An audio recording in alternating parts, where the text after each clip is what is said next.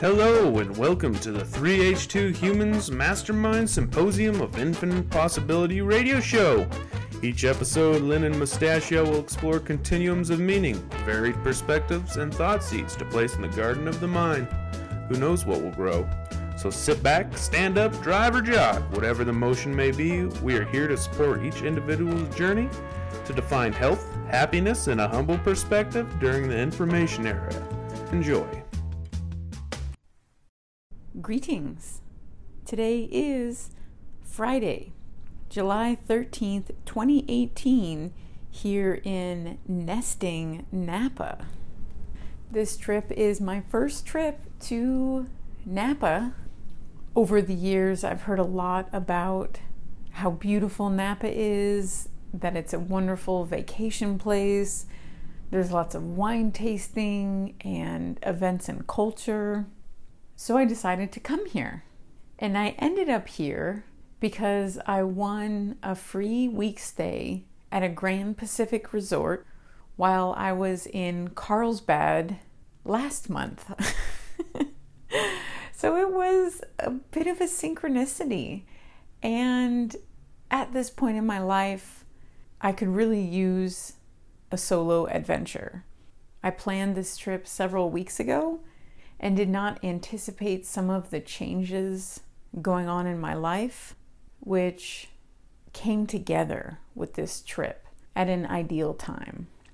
One of those big changes is the end of season three.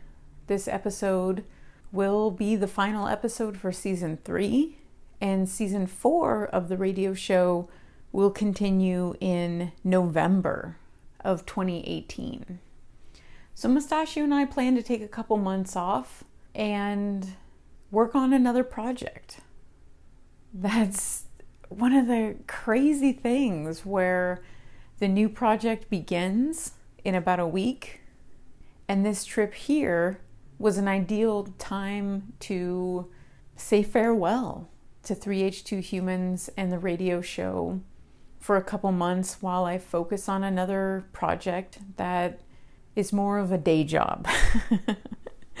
3H2 Humans is my passion. It's my dharma, the task which helps me feel revitalized.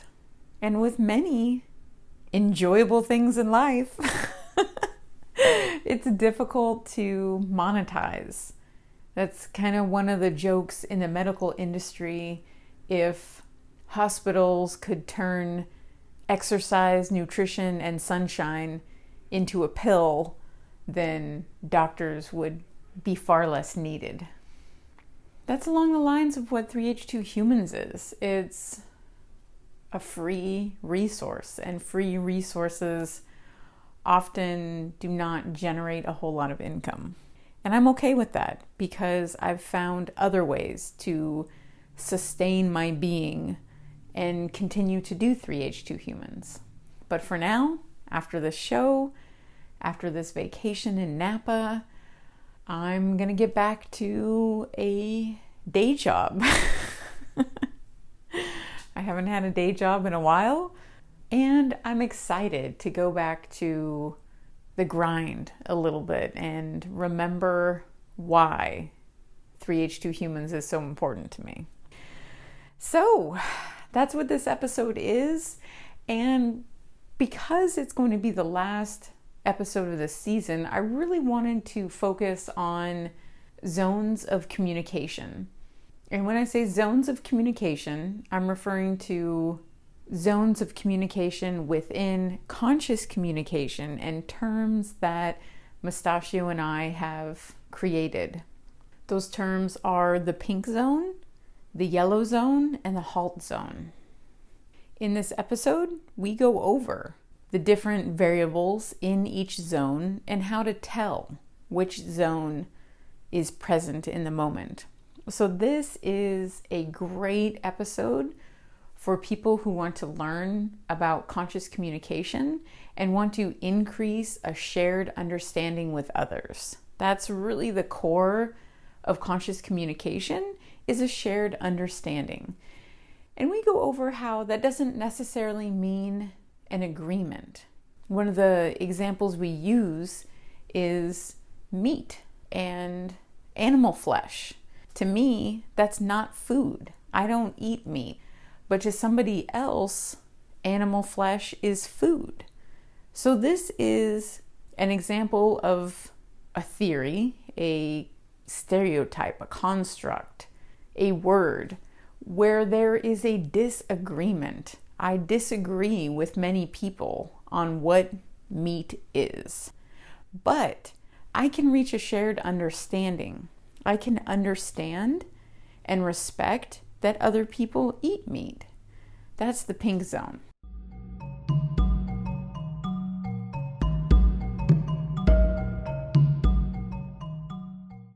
My objective in life is to be in the pink zone as often as possible. so I'm very excited with how the episode turned out. There were complications with the initial recording. There were many environmental interruptions, which was really funny. So, Mustachio pointed out as we were editing today how the environmental interruptions reminded us of Rick and Morty, season one, episode eight The Real Fake Door Salesman. He's selling real fake doors. And then he gets in his car and he goes for a drive and he makes a sandwich. And then the commercial picks back up. and as Mustachio and I were editing today, there's a particular clip, probably around 10 or 15 minutes or so in this episode, where I'm wrestling around with Yeti. and it reminded us of that, that very few people put real life environmental interactions into content. They're often ignored or edited out. But us, like the real fake door salesman, embrace those environmental present moment aspects of life. So that was a little treat. We are huge Rick and Morty fans, and we heard that the show was picked up for another 70 episodes, which is awesome. Similar to 3H2 Humans, Rick and Morty take a long time to do episodes and go by their own idea of when something is ready as opposed to following some template or societal expectation. And I have a lot of respect for the creators of Rick and Morty to do this, even though the show is incredibly popular and people want it now. They're to wait. They're to take their time and create in the supramental, in that higher state of consciousness. Shows like Rick and Morty require higher states of consciousness in order to interpret abstract thought. It's similar to translating a language. If a language is sloppily translated, then the message will be sloppy. If there is meticulous attention given to each word and the nuances which go along with those words, then a beautiful supramental higher consciousness interpretation will be relayed. So that's what we do at 3H2 Humans. We want that higher consciousness language interpretation, as well as I imagine the folks over at Rick and Morty. That was another thing that motivated us to take a longer break than normal. There's too much pressure, and when there's pressure and resistance, things fall to a lower level of consciousness. And with the episode coming up, which was recorded June 28th, almost two weeks ago, that episode was originally being pushed into some template that didn't feel right. A sense of resistance was felt and ignored until there was a breaking point. And I go over that breaking point in the episode where I just said, blah, and changed things up. And then I felt better. I listened to intuition.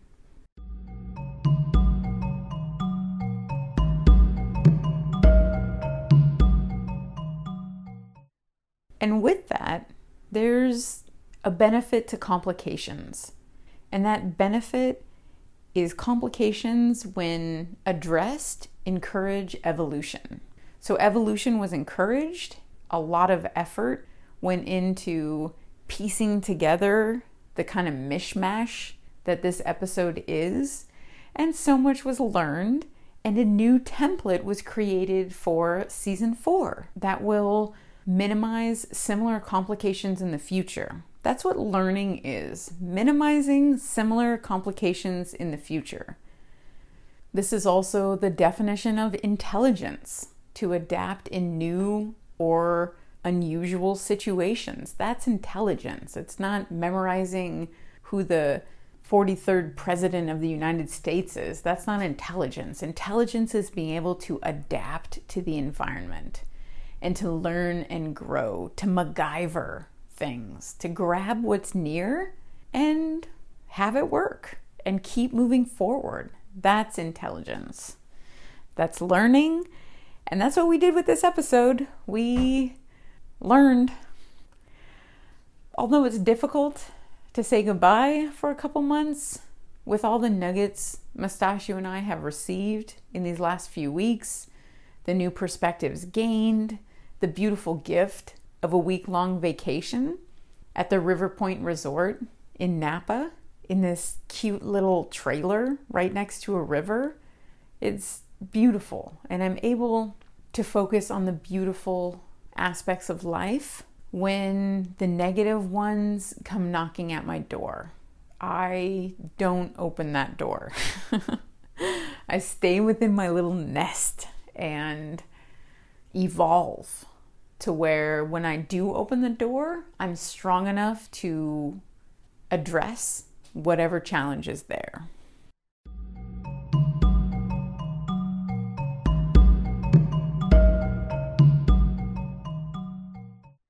With the mishmash and confusion, I did not go over the announcements in the episode that's coming up, so I'm going to go ahead and do that. Welcome, new listeners.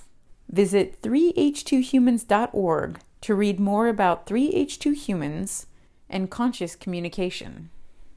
Check out Season 1, Episode 5, Initial Communication, for more information about today's topic. Season 1, Episode 5 is one of my favorite episodes. I met up with a physics professor at Gonzaga University. We were in the yellow zone there were very little pink zone exchanges.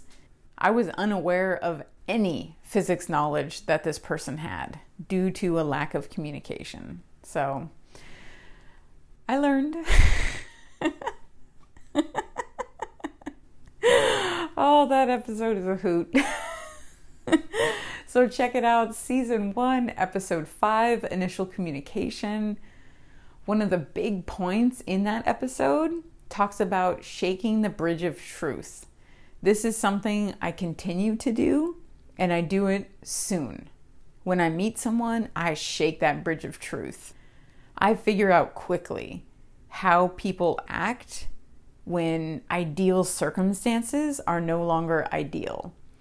Because that's when true personality shines, is when there's a little bit of chaos when everything's rainbows and roses, it's easy to be cool, calm, and collective and think rationally. But what happens when that bridge starts shaking? How does that person act? Shaking the bridge of truth has lost me many friends recently. I came to California with about five or so friends that I was really excited to be closer to and I shook the bridge of truth, and only one friend remained. It was a harsh reality that I'm continuing to face, but I would much rather have one friend that's a true friend than five friends that put on a front and exist in a different form of reality than I do. So, shaking the bridge of truth is something I find beneficial within my own life.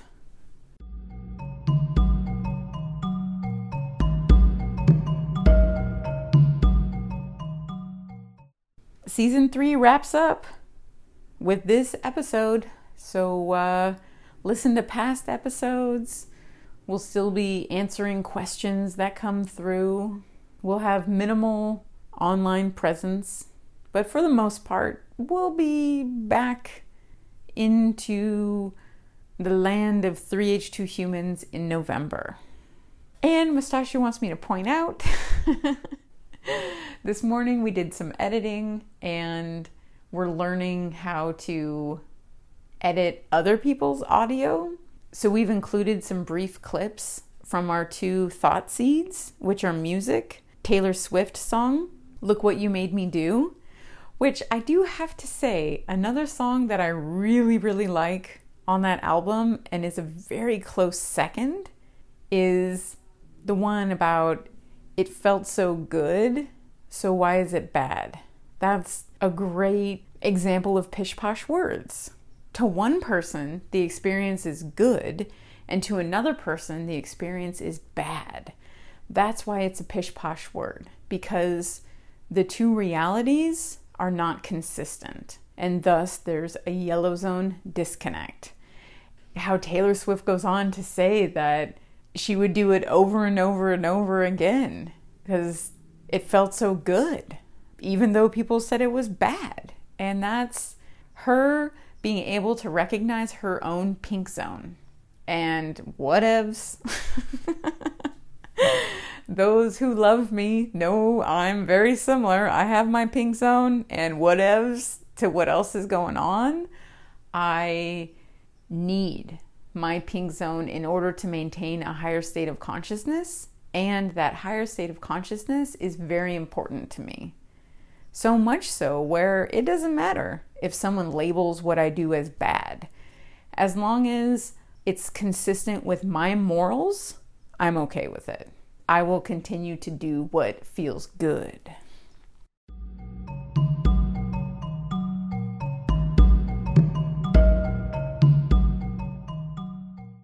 So, the audio clips for the thought seeds coming up are pretty janky. I recorded the Taylor Swift one off of YouTube and the Spirit Legend one off of Spotify. So these songs are available in many places. And it was pretty neat that the Spirit Legend yoga music is in Spotify. So if anyone has a Spotify account, check out Spirit Legend and get a free preview of the morning meditation music I use. So I guess that's it. I am going to wrap things up and head over to Compadres it's a Rio Grille across the street. I'm going to eat some chips and salsa, do some reflection writing, and just chill. Spend some time to reflect on how I want to move forward with this new path that I'm going on. And as one mentor said, he doesn't know how the shit I lasted as long as I did with 3H2 humans. I've been beaten up and thrown to the wolves so many times that even I am surprised that I kept going.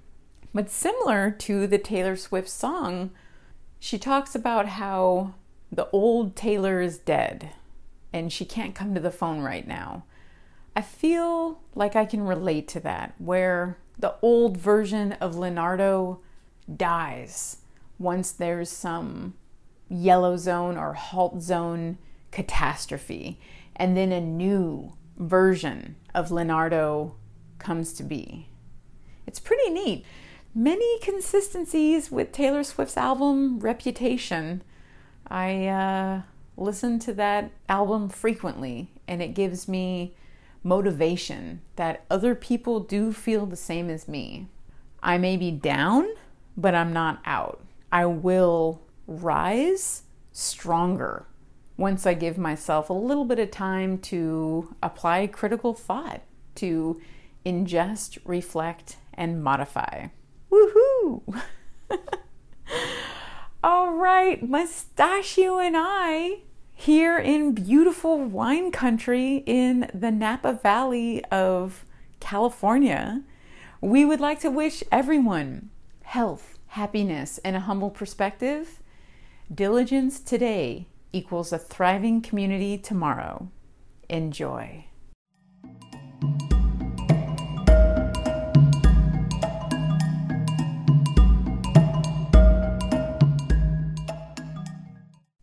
Greetings.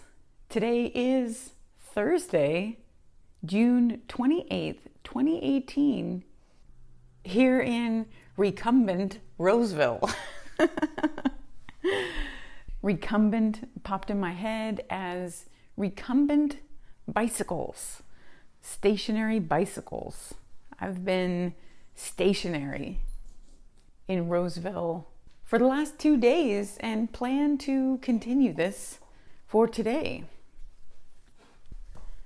Come on, Yale, go ahead.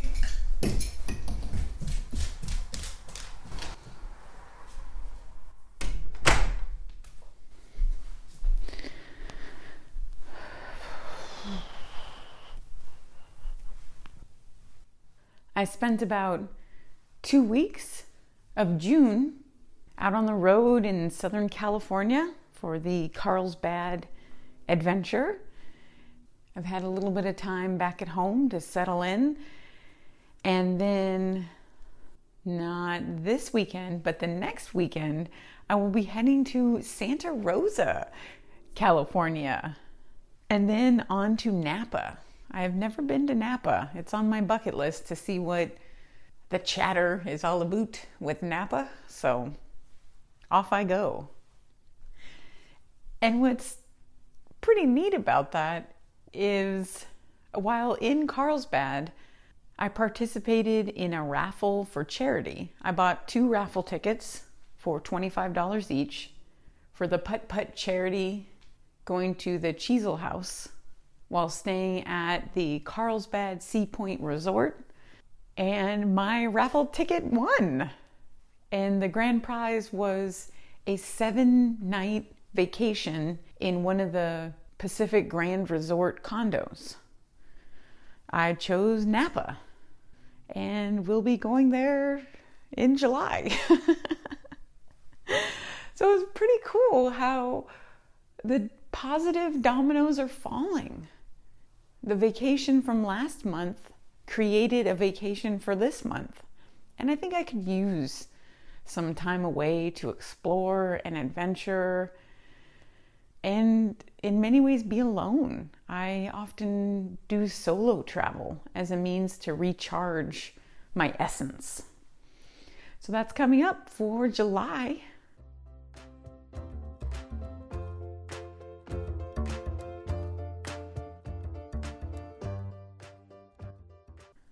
For today's episode, Season 3, Episode 10, 10 list What is conscious communication? Today's show will include a 10 list of some main points on conscious communication, as well as listener challenge number 42 Speak from the I perspective, a thought seed music, Taylor Swift reputation, another thought seed music Spirit Legend Awakening the Chakras Kundalini Yoga Chakra Chants. And then we will go over the 10 list and then announcements. So today's episode is packed full of fun, fulfillment, and fantasy. I do like to sprinkle a little fantasy on my life. As I've aged, I've realized that this human experience is something magical and full of fantasy. The paradigm I grew up with taught me matter is the ground of all being. So, objects, things I can touch, that can be measured, seen by other people, that's how I was taught to view the world and to view my environment. As I've gotten older, I've realized consciousness is the ground of all being. That energy is the way I measure and understand the environment. I don't have to see things as I did under the material definition. I use intuition and some of the other senses to feel my way around. To live with consciousness as the ground of all being feels more comfortable. And that's where the magic happens. When I have an open mind to interpret my environment in a different way than I did as a child. Because I'm no longer a child, I'm an adult. and to constantly replay the stories of my childhood will hinder evolution and growth. And I enjoy evolution and growth, thus, I remain open to infinite possibility.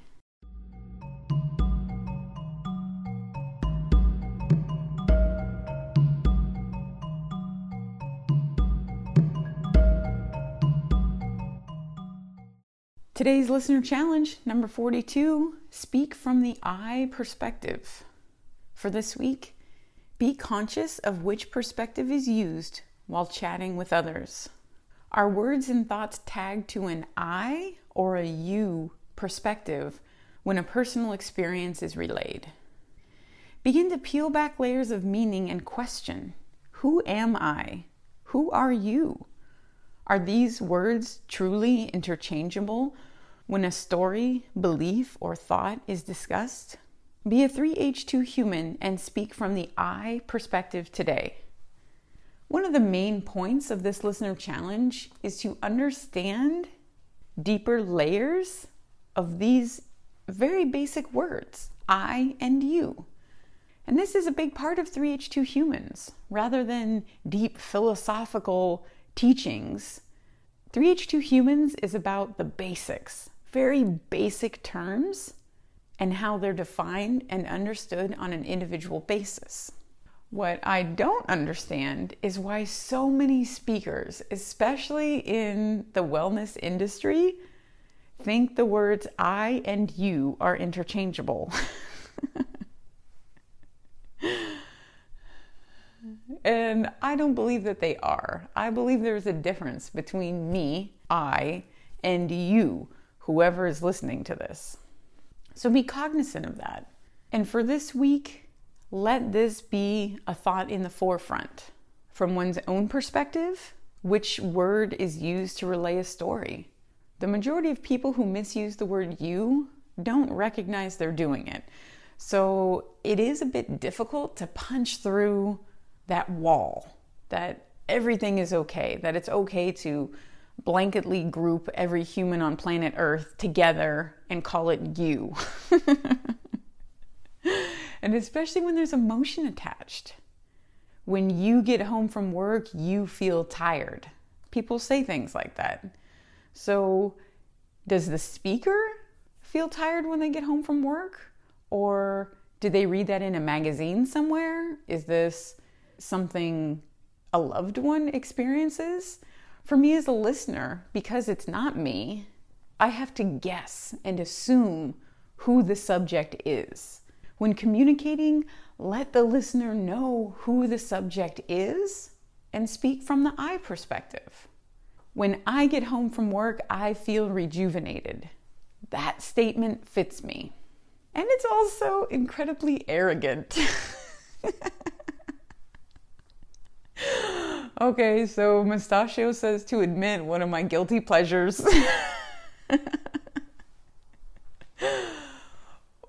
one of the things I do to feel better about myself is I look at Aubrey Marcus's Instagram.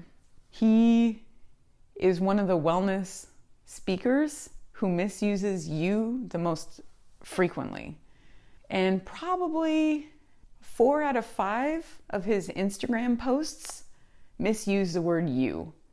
He'll say things like, when you are fearful, what you need to do is you need to recognize your fear and then you face it and then you feel better about yourself. It's like, oh my goodness. and Aubrey Marcus is very successful in terms of being in the public eye, yet he misuses the word you. Why? Why can he have so much knowledge and so much experience and still misuse the word you? He is my opposite in many ways. I don't have the success of the public that he has and the success of Onnit. And he got his book published. He has multitudes more of accomplishments and things checked off his list than I do. But there's one that I have, he doesn't. and that's the use of you. When I speak to people, I recognize that person didn't live my life. That person may view fear differently than I do. So to tag my emotions and my feelings onto someone else is arrogant and lacks compassion. So when I'm having a rough day, I check out Aubrey Marcus's Instagram and realize that someone can appear to have things figured out when there's a core piece that's missing. And I see this in myself. There is a core piece missing within me. I think that's another reason why it's a guilty pleasure. It reminds me that I have more work to do. Aubrey Marcus and I complement each other in some weird way, like a yin and yang. Things he's figured out, I haven't. Things I've figured out, he hasn't. And these are the types of relationships I tend to gravitate towards. I want to learn how can I find holes within my being, such as the misuse of you. So for this week, question Are these two words interchangeable when a story, belief, or thought is discussed? Are the words I and you the same for beliefs, stories, and thoughts?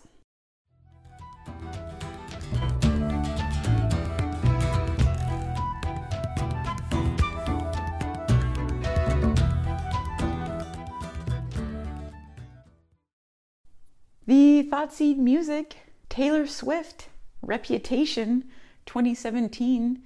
Fantastic album with relatable lyrics and zesty beat from start to finish. For the road trip down to Southern California, I purchased about 10 CDs. I still call them CDs. Albums, digital majiggers from the iTunes store. And I bought Tove Lo's new CD, Blue Lips, I think Tove Lo has jumped the shark. What I enjoyed most about her music with Talking Body and Lady Wood were the stories, the emotions, and lack of over sexing of her music. Because that's so common. It's really easy for a woman to gain attention through sexuality. It's much more difficult for a woman to gain attention with thoughts. And Tove Lo was that for me. Not so much anymore, so now I'm looking for a new female who can wow me with her thoughts. and that is Taylor Swift. I enjoyed her album 1989 and then purchased Reputation. I've listened to Reputation probably 30 times. I can listen to it on loop. Each song captivates me, whether it's the catchy beat or the thoughtful lyrics or the flow of the words. I'll sing along, and sometimes I just feel like I want to say certain word combinations. This album is very intuitive for me. It does appear to be constructed primarily in the supramental. And what I mean by that is it's constructed within a higher mindset. The folks who put the album together were operating at a higher level of consciousness than day to day normal human droneness. The song that sticks out on the album to me the most is Look What You Made Me Do. oh, this song jazzes me up and helps me to gain a little pep in my step. And the phrase, look what you made me do, is pish posh. It's putting the control of the situation in the other person's hands and make and made are pish posh words because nobody forces anyone to really do anything. There's still free will and choice. But what I like about this song is that it's in such a playful way. She says, Look what you made me do. Ah, look what you made me do. I can relate to this. I feel this with my peers, where I subscribe to the old proverb saying that first a person gets the words and then they get the sword. So, first, I'm very gentle, I explain my position, and often the other person draws their sword. So, then what I need.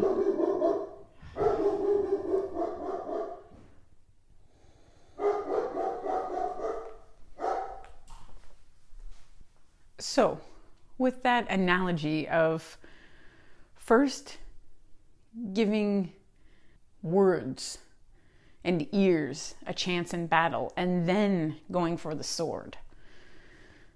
I feel like many of my peers go for the sword first. and this song feels like my encounters with them, where it's, I'll be the actress starring in your bad dream, where the subject of the song views Taylor Swift as this bad, evil thing. But from her perspective, she was pushed to show a certain side of her that she was reluctant to do so. I can also relate to the part in the song that talks about I rose up from the dead, I do it all the time. My interpretation is that with each kerfuffle, each disagreement with someone, those versions of those people die because the battle changes the person. It's a new person with new neuronal connections, new stereotypes, stigmas, and thoughts. And that person rises up after the kerfuffle. I have had many a kerfuffle. and in the song, she also talks about karma. And as I relate to this song, it's almost as though the sword is used for positive karma to slay misunderstandings and for the warrior to stand up for themselves when being attacked. It's a beautifully written supramental song and it's catchy. That's I just oh, I'm blown away. Blown away by the song. It took me a while to really understand and relate to Look What You Made Me Do. But now it's my jam. if I'm feeling a little funky, it brings the funk out of me. and here is a little clip from the song.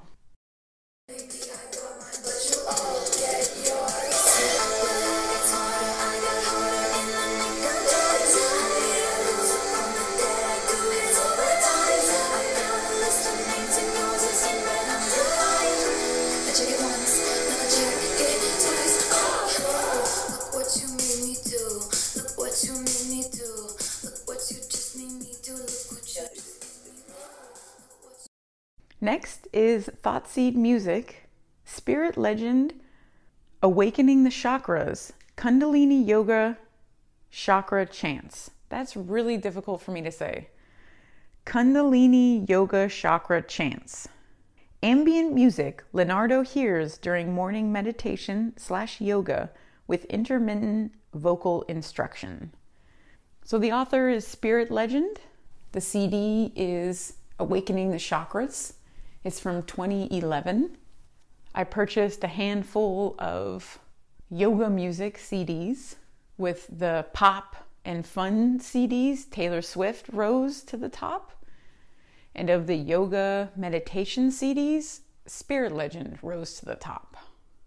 What I really like about this album is that it's broken down into tracks of voice instruction, which talks about the chakras and what to chant. And then there will be another track of just music. So when I start my meditation, I pick a track with just music. So I do the opening chants, kind of warm up, and then by the time the next track plays, I can be in tune with waking up the chakras. Similarly, when I close the yoga meditation, I'll often pick a track that only has music so I can do the closing chants and really focus on exiting the meditation. The ambient music is super chill and rose to the top of the five or so albums I purchased as a means to find morning meditation music. So that is Spirit Legend, Awakening the Chakras. Here is a little sample. This chakra is connected to our security, grounding, survival instinct, desire for personal possessions, and our right to be here. An unbalanced Muladhara chakra can result in greed, jealousy, self centeredness, and attachment to material possessions. On a physical level, this center governs the legs.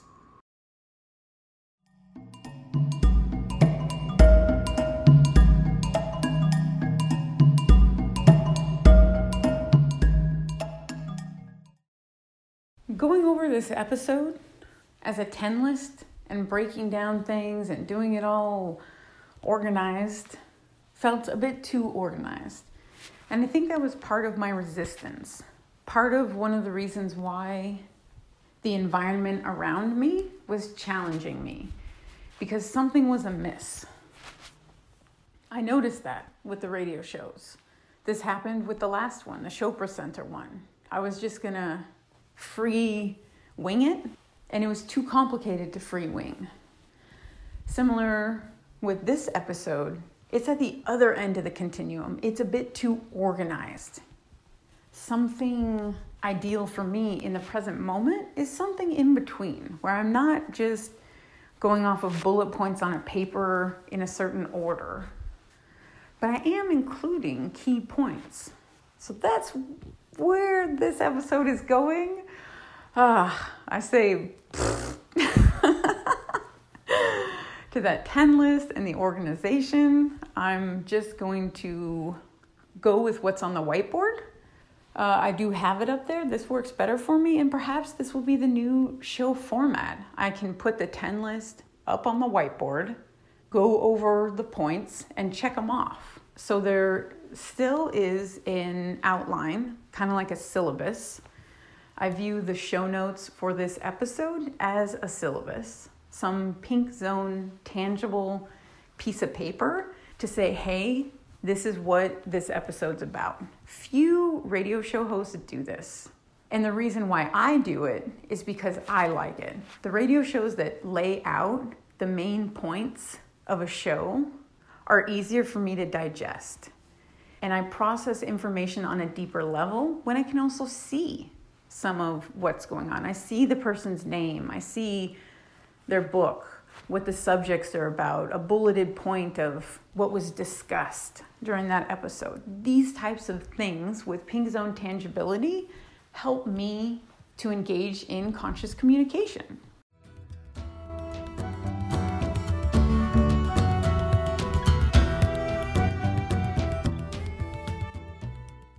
So, twisting back around to the algorithms with the pink zone, yellow zone, and halt zone on this particular outline, I broke down categories or variables. So imagine the equation where there's numbers on the left, an equal sign, and then numbers on the right. So whatever is on the left is equal to whatever is on the right.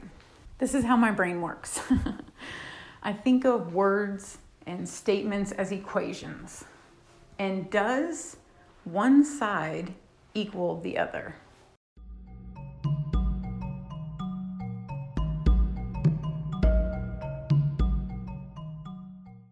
To explain, these zones pink zone, yellow zone, and halt zone, I will explain the perspective for each zone first rather than go over the zones individually. That's what I've done in the past, and according to data from recent conversations, very few people understand what these zones are and how to identify them. So that's my objective as a teacher right now to allow for others to be able to explain as well as recognize each of these zones. So there's three zones the pink zone, the yellow zone, and the halt zone.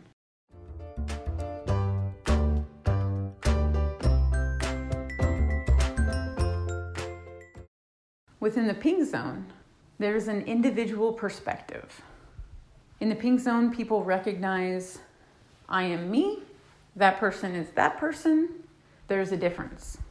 The yellow zone deals with assume meaning. In the yellow zone, the word you is misused. You and I are the same. There's no difference between you and I in the yellow zone. The halt zone is an irrational meaning. This is a step beyond assuming.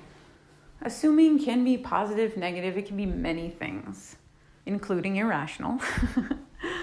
but irrational is beyond an assumption, it's something that is incredibly unlikely, irrational. It lacks critical thought and analyzation.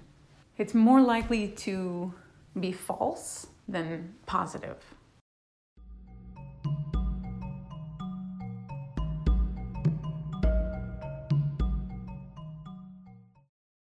The next line is for the type of understanding. In the pink zone, there's a shared understanding. It goes back to that recognizing there's a difference between you and I. We can have a shared understanding. I recognize other people eat meat. In the pink zone, I can understand that difference. To me, a steak is not food, but to some other people, the steak is food. In the pink zone, there's a shared understanding that it's okay to have a difference of opinion. Because the pink zone isn't about agreeing, it's about an understanding. I understand that that chunk of meat is not food for me. I do not eat that. But I understand that for other people, it is food. They look at that and go, yum, yum, yum, and eat it. and that's okay.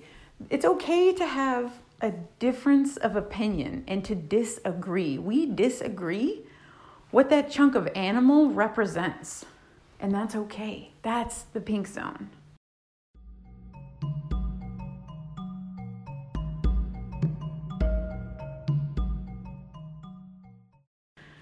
The yellow zone is a snow globe reality. Imagine a triangle.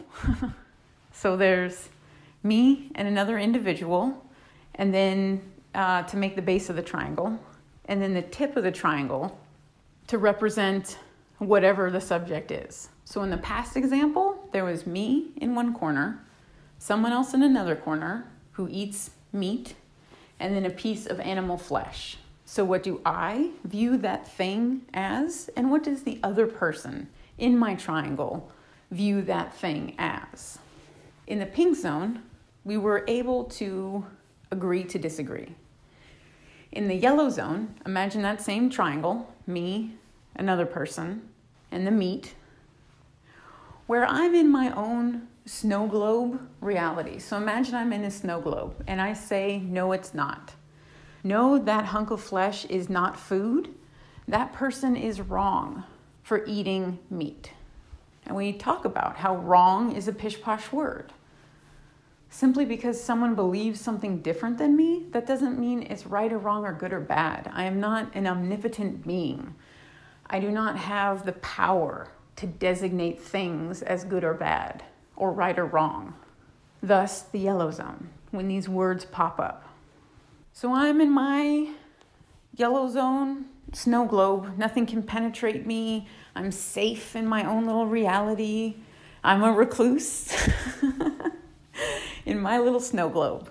And then the other person at the other end of the triangle is in their snow globe and looks at that thing and says, It's meat for anyone. Anyone who doesn't eat meat is wrong. That person is bad.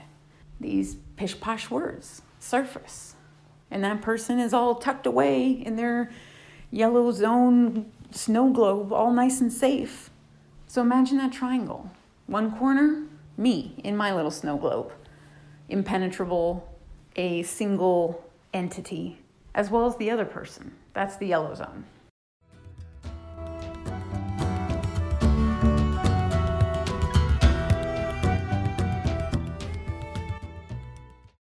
The halt zone. Imagine the same triangle. Me in my snow globe. Because the pink zone falls to the yellow zone, falls to the halt zone.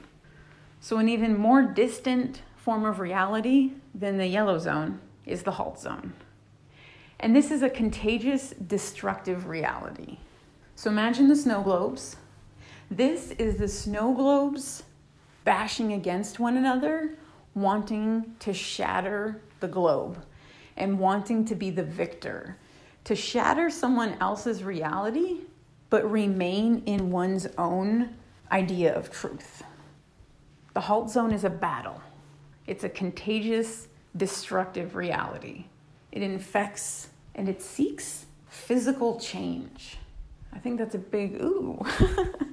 Mustachio just held up a little sign with physical change. I did not count for that variable. I'm going to write that down. Uh, physical change. And this perhaps goes back to the physical and mental. But we shall touch on that later. That's a new variable, so I need to run the numbers. But okay, so halt zone, physical change. It's those snow globe realities bashing up against each other with one wanting to be the victor, with one to say, I am right. My perspective wins through force.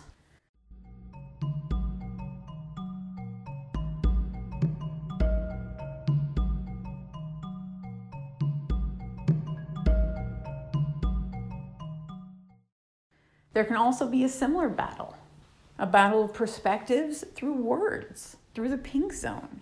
That's akin to warriors sipping a beer and discussing their issues. That's the pink zone.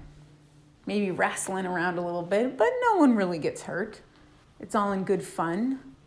In contrast, the halt zone is the swords out, is the battle royale. It's the combat till death.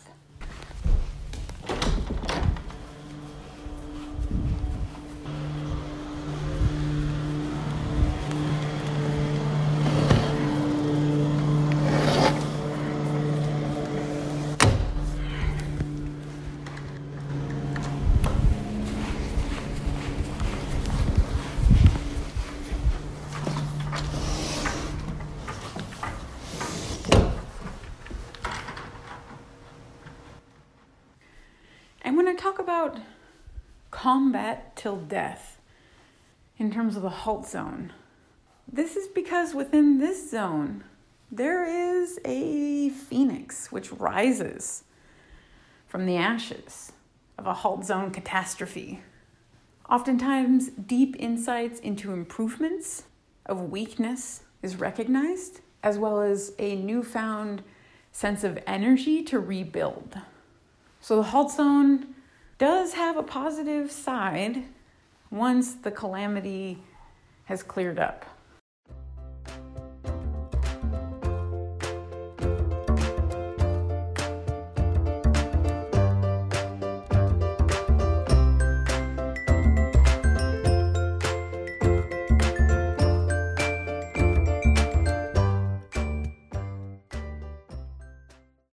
The next set of variables deals with a Ferris wheel in the mind on my outline. I had planned to explain and set up this concept during critical thought because the Ferris wheel in the mind is a big piece of critical thinking. Imagine the Ferris wheel is the size of the person's ability to use critical thought. Wow, Thank you, Mustachio. We will jot that one down. That's a pretty good one. Um, so the Ferris wheel, the size of the Ferris wheel is relative to the person's ability to apply critical thought. Okay, so the size of the Ferris wheel is relative to the person's ability to apply critical thought. So, this is an example of a, of a variable. So, perhaps down the road, I will break down examples of the size of the Ferris wheel per each category. That's how all these came up, was something similar to what happened right now. An idea, the Ferris wheel in the mind, was broken down into a subcategory, which is size. Size has its own equation, and I've just discovered this equation, so I'll push it aside. As Mustachio says, focus on the present moment. Figuring out that one is for later. So for now, the basic idea behind the Ferris wheel in the mind. So imagine that. Someone such as Einstein would have a gigantic Ferris wheel. Elon Musk, giant Ferris wheel. Neil deGrasse Tyson, giant Ferris wheel. The editor, whom I did not hire, likely has a small Ferris wheel. People who misuse the word you Whenever someone misuses the word you, they're announcing to the world, hey, I'm in the yellow zone, yellow zone right here. And there's no critical thought in the yellow zone. So people who misuse the word you, smaller Ferris wheel.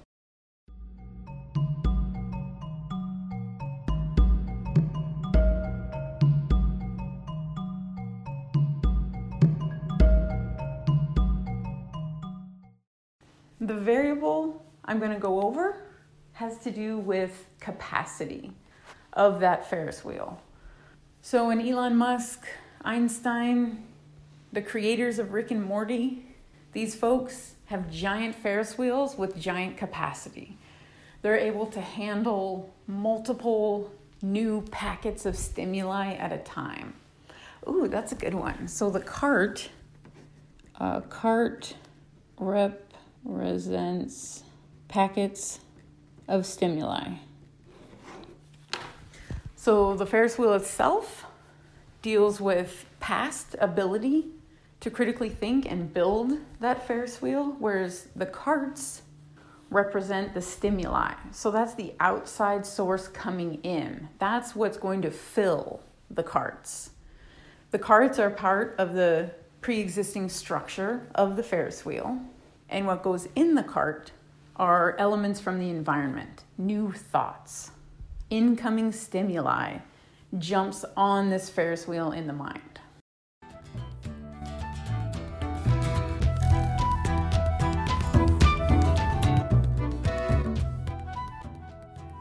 With Pink Zone Communication, the Ferris wheel is open capacity. There are carts open.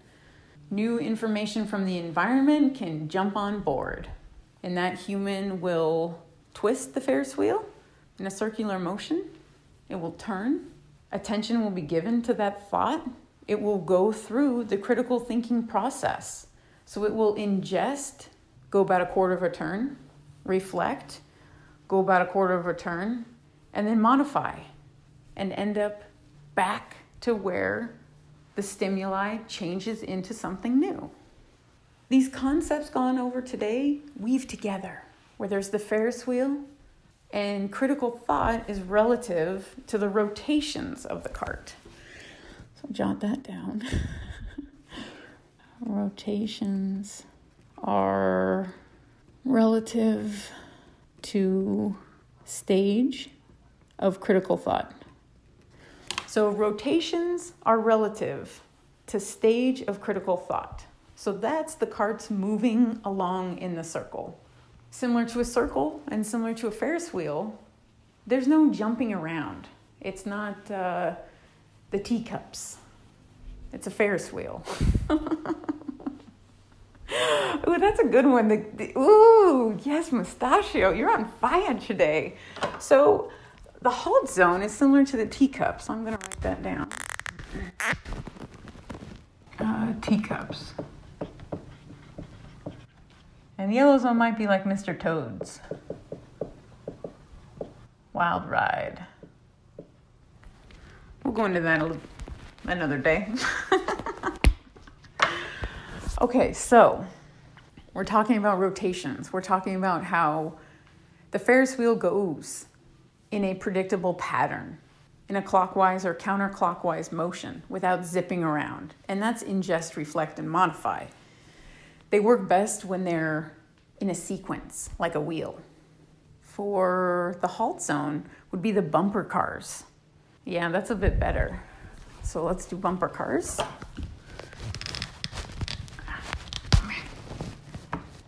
Um, bumper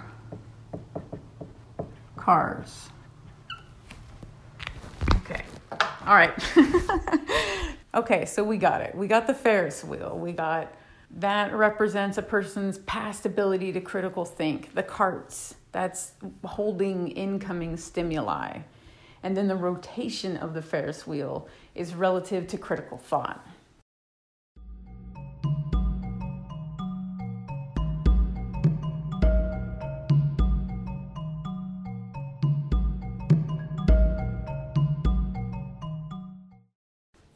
In the pink zone, the Ferris wheel has open capacity, so information can jump on and it will swirl, thinking will take place, ideas will be born and die, information will get on and off of the Ferris wheel. It's a beautiful system. Yellow zone. The Ferris wheel is near capacity, so it's not at capacity. There's still some open carts, but there's a bit of a line developing to get on the Ferris wheel. It doesn't have that smooth. As soon as a idea arrives, it jumps on board. In the yellow zone, there's a blockage, a buildup of past things which need to be thought about. Those environmental packets haven't gone from ingest, reflect to modify, they're stuck somewhere. So that's the yellow zone. Ferris wheel near capacity. And this is relative to size. So, someone with a small Ferris wheel will reach their capacity much sooner than someone with a large Ferris wheel. For example, my Ferris wheel fills up a lot faster than Elon Musk and Einstein, likely.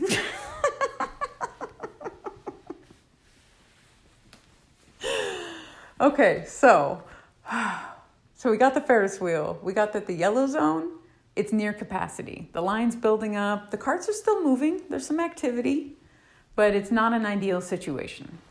The halt zone is when the Ferris wheel is over capacity. So there's different kinds of information, different groups of thoughts shoved into one cart.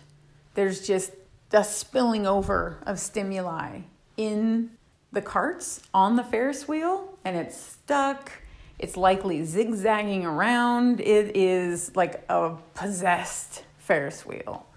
And that's how the halt zone can feel like it's some sort of demonic possession with the carts going all crazy. There's a huge line waiting to get on this weird ride.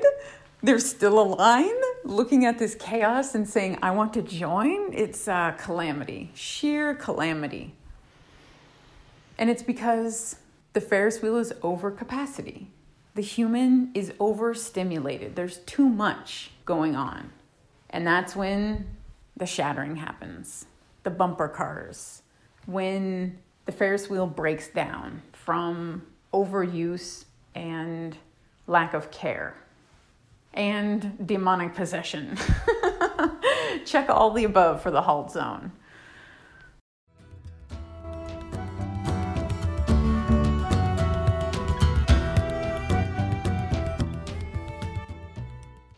So that's the idea of the Ferris wheel as it relates to each of the zones. The next variable is the type of word formulation.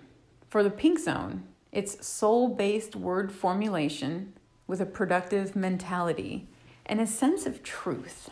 So, truth is a very tough word that I've learned to minimize. It's a future pish posh word. Because even I have used it miscorrectly. Miscorrectly. I have used it as a pish posh word. So it's soul based, productive, and we'll say high truth value, whatever that is. High truth value. So the pink zone. Soul based, meaning the universal consciousness is tapped into. Soul based word formulation takes into account each person, place, or thing that will be affected by the words that are coming out. It's a global perspective based off of the soul, based off the idea that all of us here on earth and likely beyond are connected to a similar energy field. And if we're a part of a similar entity, why would we want to hurt or distress parts of ourselves?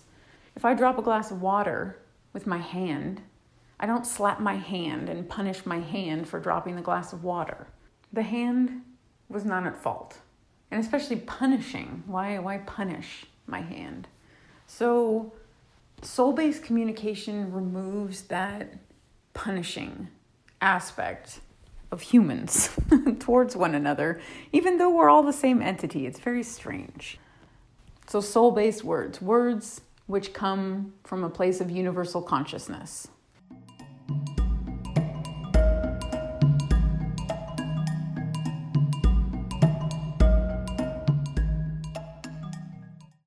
A productive mentality. They move a conversation forward. For example, the editor did not move that conversation forward. That was not a productive mentality to use a blanket statement without any backup or any explanation whatsoever. That's yellow zone. Pink zone would have been I noticed tonal issues on the website. Here's a sentence, just copy it, paste it, and here's an example of a sentence. Same thing, get that sentence, copy paste it to show a contrast in tone. I believe that's what she was referring to. But without an example, it's not productive. I wasn't able to move forward or learn or grow from that exchange. So it's a counterproductive exchange, which is yellow zone. We both put forth effort, and yet very little was gained per effort unit. the exchange would have been more productive if there were pink zone tangibility, and as well as a truth value. So the pink zone knows not of lies. The pink zone is about truth. Uh, sparing feelings, being nice, these are yellow zone concepts. It's lying with validation. so it's okay. It's, it's lying with an it's okay clause attached to it. That's yellow zone. Pink zone is about truth. If somebody says something that's upsetting, to say, hey, when you said this, I was upset. If somebody has a whack outfit or is wearing black stretchy pants with boots and they ask me, hey, how do I look? I'm gonna be honest. I'm gonna say that that looks like a, a sheep woman's uniform. But if people don't ask, I probably won't say anything. That's another part of Pink Zone in terms of truth value is that it's not about just being mean to say things, but calculating risks and benefits to speaking up. But if posed or prompted to be truthful at that time. So there is a calculation between when to speak up and when not to speak up.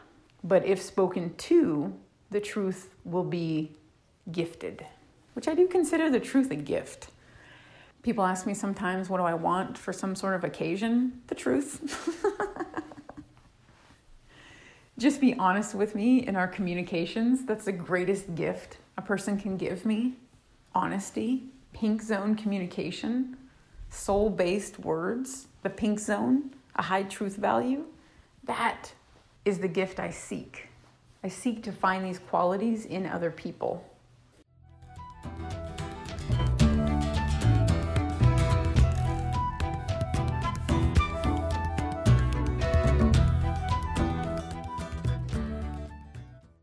For the yellow zone, these words are often ego based, counterproductive, and intended to punish and have a low truth value. So, ego based word formulation. So, these are words intended to harm or intended to boost oneself up. There's some sort of gain to be had a selfish gain, an ego based gain, a survival gain. Sometimes these gains are needed, and it's healthy to tap into the old ego. Like today, I tapped into my ego. I said, uh uh-uh, uh, i am not gonna just shove my face full of food and take a nap because I'm stressed out and I'm upset. I tapped into my ego and I said, I'm better than that. That's what negative Nancy's do and Joe Nobodies. They feed their faces full of food and go take naps. Not me. I'm awesome, Leonardo. I'm of a healthy weight and of a healthy mind. This is me. This is a part of my ego because I want to be the best at whatever it is that I'm doing. As a mentor told me, whether the job be big or small, do it right or not at all. So, right, pish posh word, but similar to the Taylor Swift song, Look What You Made Me Do, every now and then it's okay to use a pish posh word, to slide it in as an anecdote. So, my ego motivates me to do the job right, to be the best that I can be. So, there are healthy aspects, but for the yellow zone variable measured in this equation, it is tapping into a different part of the continuum where those ego based words are out of self gain, where that global mentality is lacking. Oftentimes, there's a counterproductive mentality. So, um, an example I was feeling zesty the other day, and I contacted Aubrey Marcus's customer service. this is probably the fourth time I've done this, asking questions. and I have to say, they do give a response. So I'm pleased that the customer service at aubreymarcus.com for Aubrey Marcus of the Aubrey Marcus Show.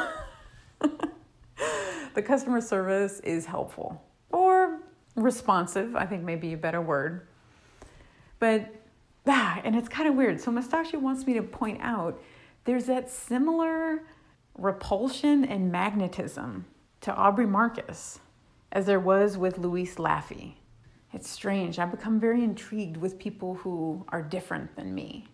And I feel a deep knowing that I can learn. I can learn things. So, um, so I was feeling zesty and I watched the Solitaire Vows video on YouTube, which is the video debut for 3H2 Humans. And I was thinking of the background and how Aubrey Marcus's Own the Day, Own the Life jacket cover can be seen on the bookshelf. And of all the books on there, there's even my grandfather's dictionary from 1935 and several other books that are older than I am. It's a mishmash of books. And I thought, wow, Aubrey's book is the newest author on the bookshelf. I wonder if this video is the first video of his book in the background. I'm into silly trivia like that, uh, especially as it relates to new things. What were the variables surrounding that new thing? What was the timestamp? So, the Solitaire Vows video could potentially be that timestamp. And I wondered okay, it's probably a long shot, but maybe this is something Aubrey Marcus has thought about because I'm thinking about it. And I wonder when Pish Posh Words comes out and the book is complete, what that first video will be like that has my book in the background. I think that's kind of a neat concept for a new author to see this thing that has been labored over in the background of somebody else laboring. It's a it's a building block. And in some ways for me a sign of respect. Especially after a recent go through of the books. I got rid of authors that I no longer respected. So as much as I rag on Aubrey Marcus for misusing the word you, I do respect him and the work that he does and have benefited from his show and the Onnit products and just that wave of positivity he's created. I've rode that wave and I'm grateful for that. So I thought about this and then I emailed the customer service and I asked if Solitaire Vows was the first video to have Aubrey's book in the background. And then the customer service rep said something to the effect of, Well, I'm not going to scour the entire internet and check every video to see if this is the first, but because of the date, which was, I believe, April 18th, 2018, that's when the video was published, it is likely to be the first. So essentially, all those words meant nothing. it was yellow zone. They were ego based words with a counterproductive mentality. To explain to me that that person's not going to scour the entirety of the internet, like, really? Does he think that's what I wanted him to do? No. Uh, and that became the focus. And then just looking at the date and then thinking of the, the day the book was released, well, I pre ordered the book. And I think it came out April 17th. So it was only like a day after. So I'm capable of deduction. I can use critical thought. I got that. The dates were very close. So he's giving me information I already have, as well as pointing out something completely ridiculous that he's not going to do. This is another very common experience I have, especially with challenging people or customer service, which is in the yellow zone, where they tell me something ridiculous and then tell me they're not going to do that. Like uh, in the investigative journalism episode about customer service, when I was speaking to the lady who worked for Avista about changing the streetlights to do something with the bulbs, her response was she's not gonna change every streetlight back to the old way because that's what I want. And that's not what I wanted. I didn't want the old and I didn't want the new. I wanted some sort of new thing, some sort of ingest, reflect, and modify result. Something grander than what is now, not just regurgitating the past. So be mindful of this. Be mindful of pointing out some ridiculous thing that doesn't even apply. So that customer agent could have said something to the effect of, oh, the dates look pretty close. We haven't thought of this before. Maybe it is the first. Or some sort of thing to personalize it. That was the kind of response I was looking for. And apparently, with my word formulation, I didn't clarify that I was curious if this was even on the radar. If Aubrey Marcus even cares what the first video with his book in the background is.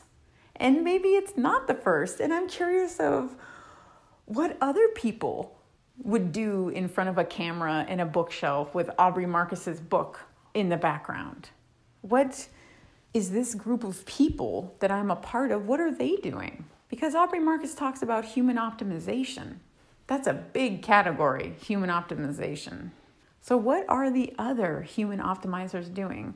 So this was my perspective, like an excited child wondering like, "Oh my gosh, what this little slice of people who do weird shit on videotape with Aubrey Marcus's book in the background. What are they doing? What's what's going on with this group? I want to run the numbers and get a sense of my peers who follow this criteria. And and I did not receive the kind of response I had hoped for. And what was funny too, another time, I contacted Aubrey Marcus's customer service, and it was for his Go for Your Win course. I signed up for the alert so I could be one of the first people to know, and I was all jazzed about being in a mastermind with awesome people and similar to this. I was like an excited little child, just, oh my gosh, this is great, hoping for the best. As I looked into the course, it was pretty much YouTube videos and Facebook, and I don't have social media, so I wouldn't even be able to participate. And it was led by someone else besides Aubrey Marcus.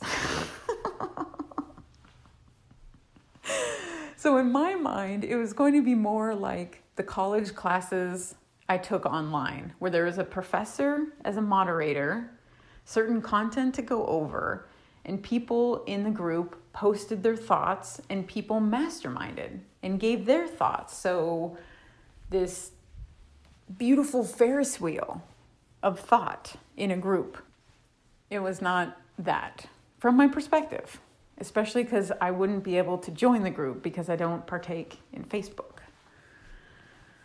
So I kept getting emails, oh, 5% off, oh, join the course. And, and I think one of them might have even said, if there's a reason why you're not joining the course, let me know. Or there was some tingle I got that said, okay, I want to explain my position. That I was excited for the course. It wasn't what I thought it was going to be, so I didn't sign up. Because I respect Aubrey Marcus and what he's doing. And I understand that it's difficult to be a creator and that there is very little pink zone feedback. Most of it is yellow zone. And I wanted to be the change that I want to see. I want to see more pink zone feedback about 3H2 humans. Thus, I give pink zone feedback to other creators as a means to give what I hope to receive. So I sent an email to Aubrey Marcus's customer service, explained that the course was not what I expected, that I expected it to be more like a university class with direct access to Aubrey Marcus and some sort of forum that didn't need social media. The response was no, it's not.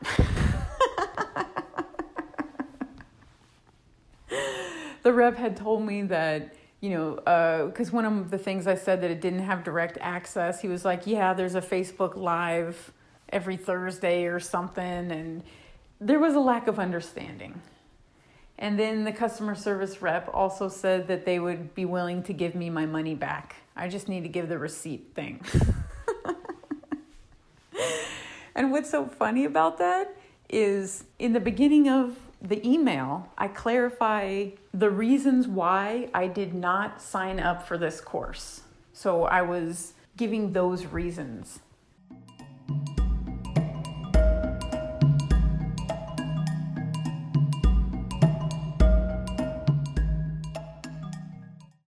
So, this is an example of the yellow zone and something which happens on a very regular basis is that a person doesn't even understand what I'm saying before they give me an answer. I think that is ridiculous. But it's how humans are programmed to ingest something and then just vomit out whatever is the first thing to come to mind as quick as possible and then move on to the next. So we've gone from a culture of, go on, Yenny.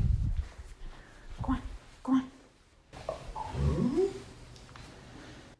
We've gone from a culture of people like Leonardo da Vinci, who ingested, reflected, and modified all those hundreds of years ago, and we got wallied.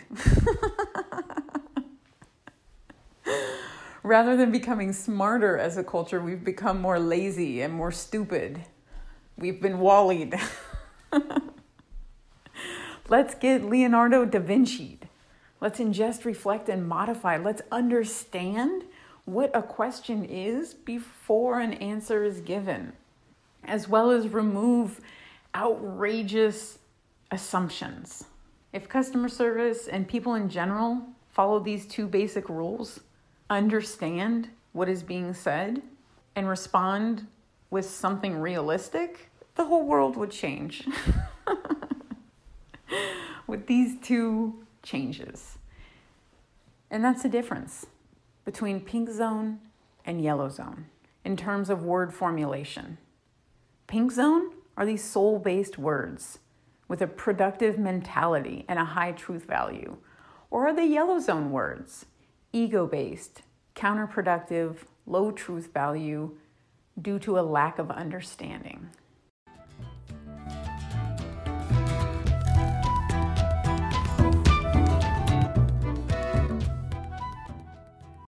For the halt zone,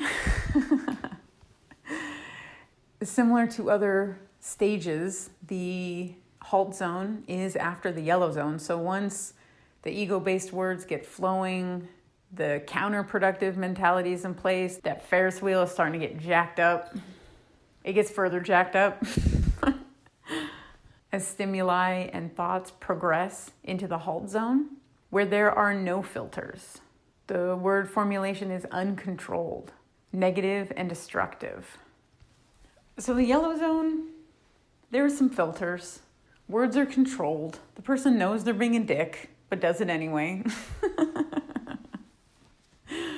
In the halt zone, there's no filters. There's no giving of shits. There's there's nothing. It's like drinking straight from the tap.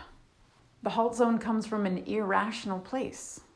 The ingest, reflect, and modify stage does not exist here. This is when intentionally hurtful things are said. Whereas the yellow zone, often unintentional, hurtful things are said or done due to the ego. Whereas that's even further minimized in the pink zone because it's soul based. So another person's feelings and emotions are considered. When something does happen, once those filters are removed, once that tap water is consumed, deep insights into improvements to weakness are recognized. I've felt this. I speak from experience when talking about these stages. I can feel them when I'm in the pink zone, the yellow zone, or halt zone with myself or others. And often after a halt zone meltdown, I rebuild as the phoenix. I become stronger. I almost had a halt zone meltdown today. And I said, uh uh-uh, uh, i am going to get up and I'm going to do what needs to be done because I'm a warrior. When shit gets tough, I push through. I'm a survivor. It doesn't matter how many victims are around me, I will continue to be a warrior and a survivor. and negative Nancy's, gosh, that's like a, a mosquito bite, a negative Nancy. It's just, just so itchy and just messes up my day. Not fun. So, anywho. So, those are the zones pink zone, yellow zone, halt zone. We talked about the type of perspective, the type of understanding, the Ferris wheel capacity, and the word formulation. Each category has its set of criteria. And some of that cri- some of that criteria is included in the outline and will be included in the Pish Posh Words book to come in the future.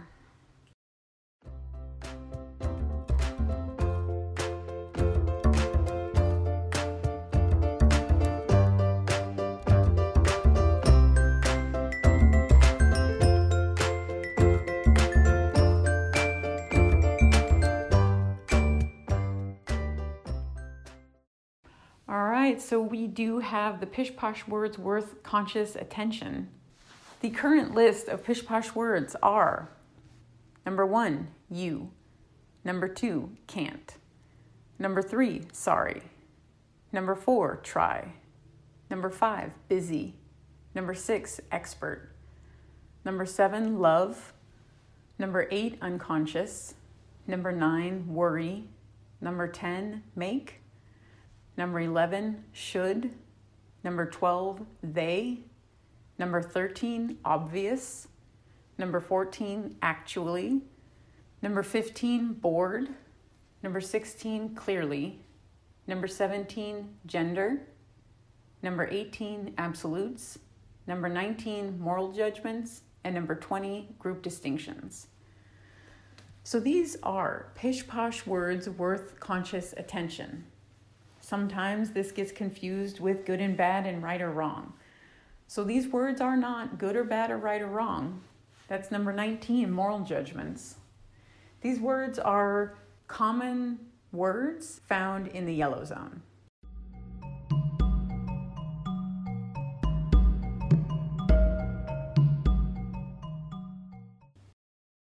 So the pish posh words are worth conscious attention.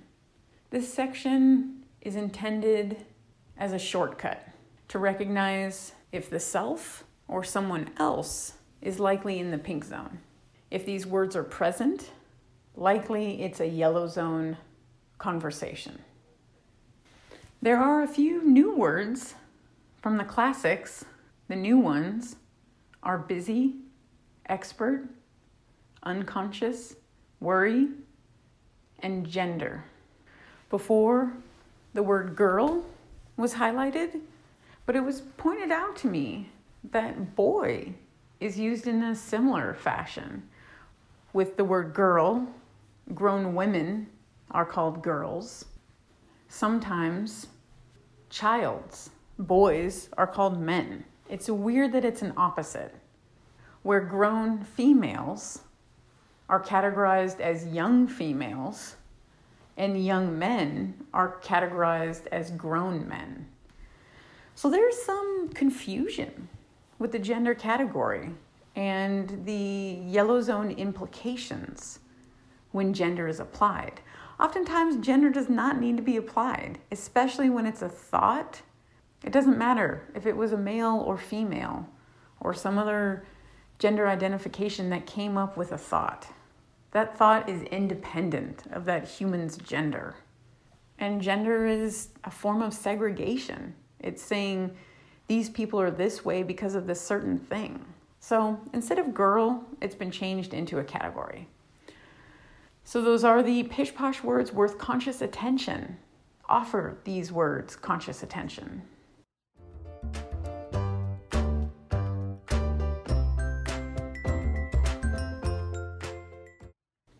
Tell me more versus no, it's not. I did weave this in a bit while speaking about the zones of communication. A shortcut for this one is to remember the number one rule in improv comedy to agree with the premise of whoever is engaged with. And pay attention for this in improv comedy. Whatever the person says, the other person agrees with it and plays along and goes to their pink zone. It's a beautiful symphony of realities joining together. I think of this if somebody tells me something ridiculous, as the improv comics do, I agree with their premise. I'll, I'll play along. I'll ask questions, but I'll play along.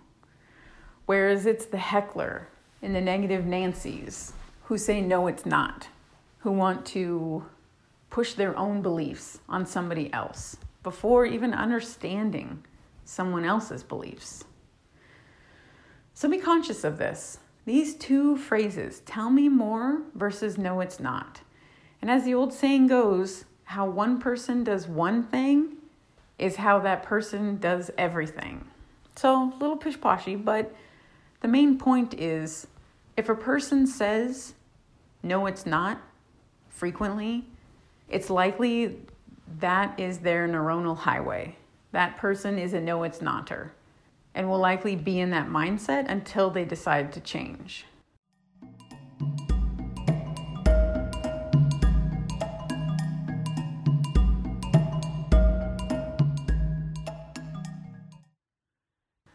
If I'm around someone who says, no, it's not, I encourage, tell me more, and I'll nudge and knead a little bit, knead the dough. But if it continuously happens, I'll often remove that person. So, what these two tell me more is in a constructive direction. It uses pink zone logic, whereas no, it's not, goes in a destructive direction and is a yellow zone assumption. Imagine going to a comedy routine that did not follow the number one rule of improv comedy to agree with the premise. If the guy went up to him and said, Here's the largest fish I caught. Can you hold it for me? And that person says, You're not holding a fish. That would probably not be a very exciting show. and it puts a halt to things. It's in a destructive direction. It removes that inertia, that forward momentum with no, it's not. It's a very yucky phrase. So be mindful to inquire when confused.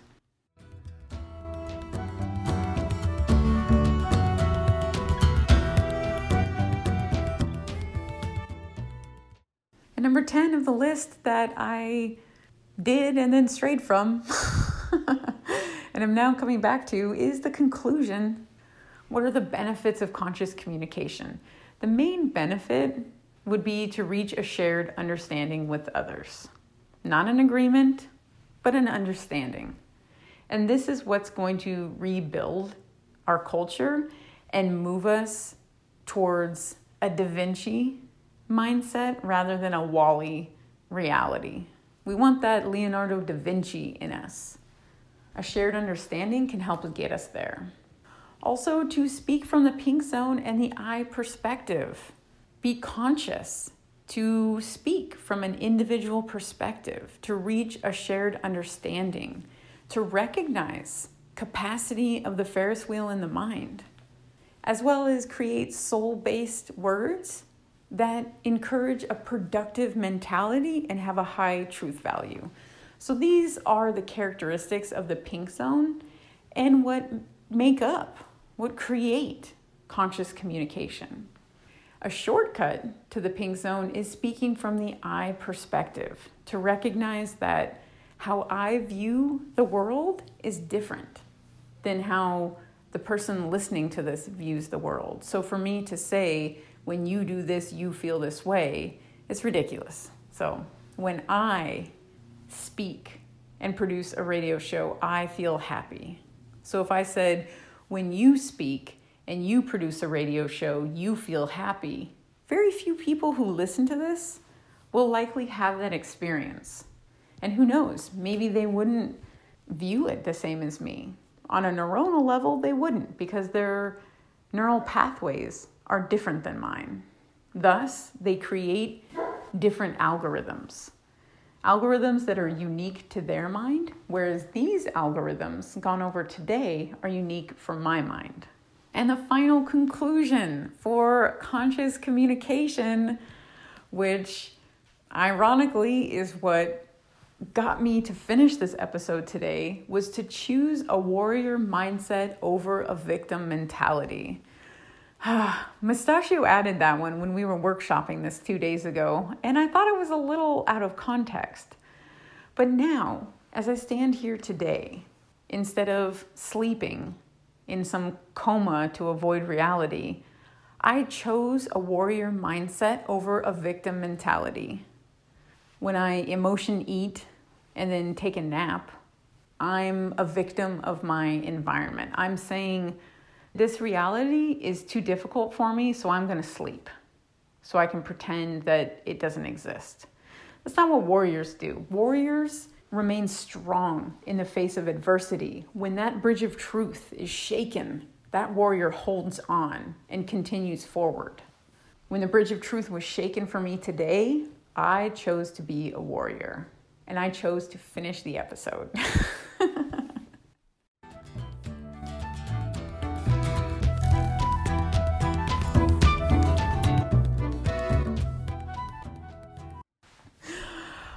okay, so that wraps it up for today. The 10 list for what is conscious communication.